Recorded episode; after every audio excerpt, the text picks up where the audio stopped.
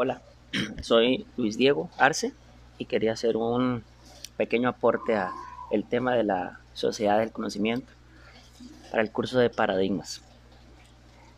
Tomando en cuenta el video, el video este, subido en el entorno donde la señora eh, rectora Leonor Badilla nos comentaba un poquito sobre el tema de, la educación sin distancia, eh, aportando a su a su experiencia y al comentario muy atinado que hace la señora rectora en el tema de la educación sin distancia, pues sí hay que tener en cuenta pues un sinfín de, un sinfín de aristas que, tenemos que analizar, que tenemos que tomar en cuenta eh, en, nuestra, en nuestra realidad presente.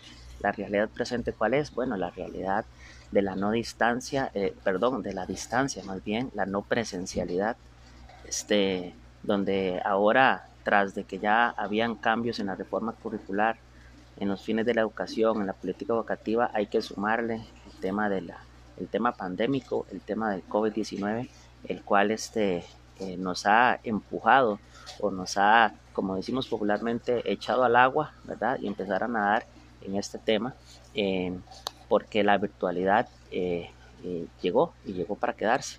Entonces, en esta nueva realidad, donde la virtualidad es el, el, el quehacer cotidiano, tenemos que empezar a pensar, eh, bueno, ¿cómo, lo vamos a manejar? Entonces, ¿cómo en el tema de la educación podemos manejar el tema de la educación sin distancia? Bueno, principalmente hay que dar énfasis al, a los procesos del aprendizaje, al aprendizaje de los estudiantes, ¿verdad? Entonces, este, bueno, no solo es tener el dispositivo y tener el internet o hacer lo posible para tener los dispositivos y, y, una buena banda de internet para poder trabajar. Bueno, eso también es importante. Sin embargo, más importante es el proceso de aprendizaje, el acompañamiento, tener en cuenta la edad, tener en cuenta qué materia se le está impartiendo al estudiante, tener en cuenta justamente todos esos detalles que el estudiante puede afrontar desde, desde la intimidad de su casa, el, realmente el aprendizaje que, sea eficiente y que sea significativo.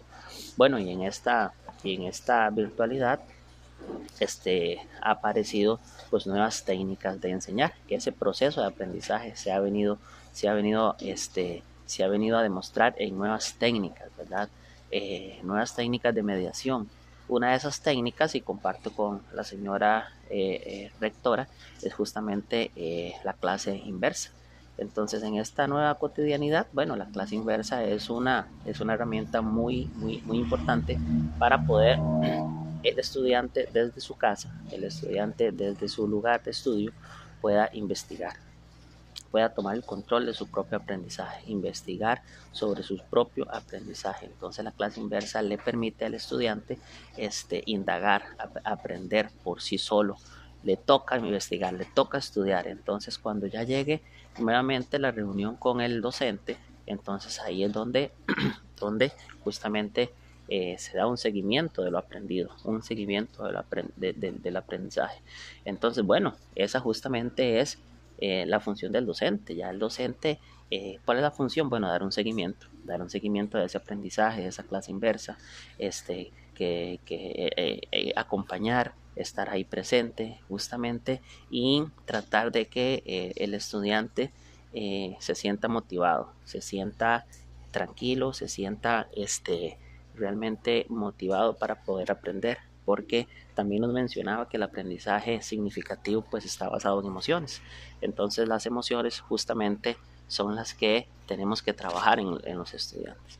Bueno, eh, muchos retos en la parte de la, del gestor, el gestor este, educativo, ¿verdad? O en la parte administrativa hay mucho trabajo que hacer, hay que trabajar con el personal en un cambio de actitud y un cambio de aptitud para que la cosa pues vaya caminando bien. Hay que tener mucha unión de personal, ponerse mucho la camiseta y principalmente trabajar eh, de forma colaborativa, trabajar de forma colaborativa para que entre todos juntos podamos sacar una institución adelante y entre todos podamos este, cumplir objetivo que es realmente enseñar, enseñar, compartir el conocimiento y poder dar las herramientas para que el estudiante tenga un conocimiento y un aprendizaje significativo.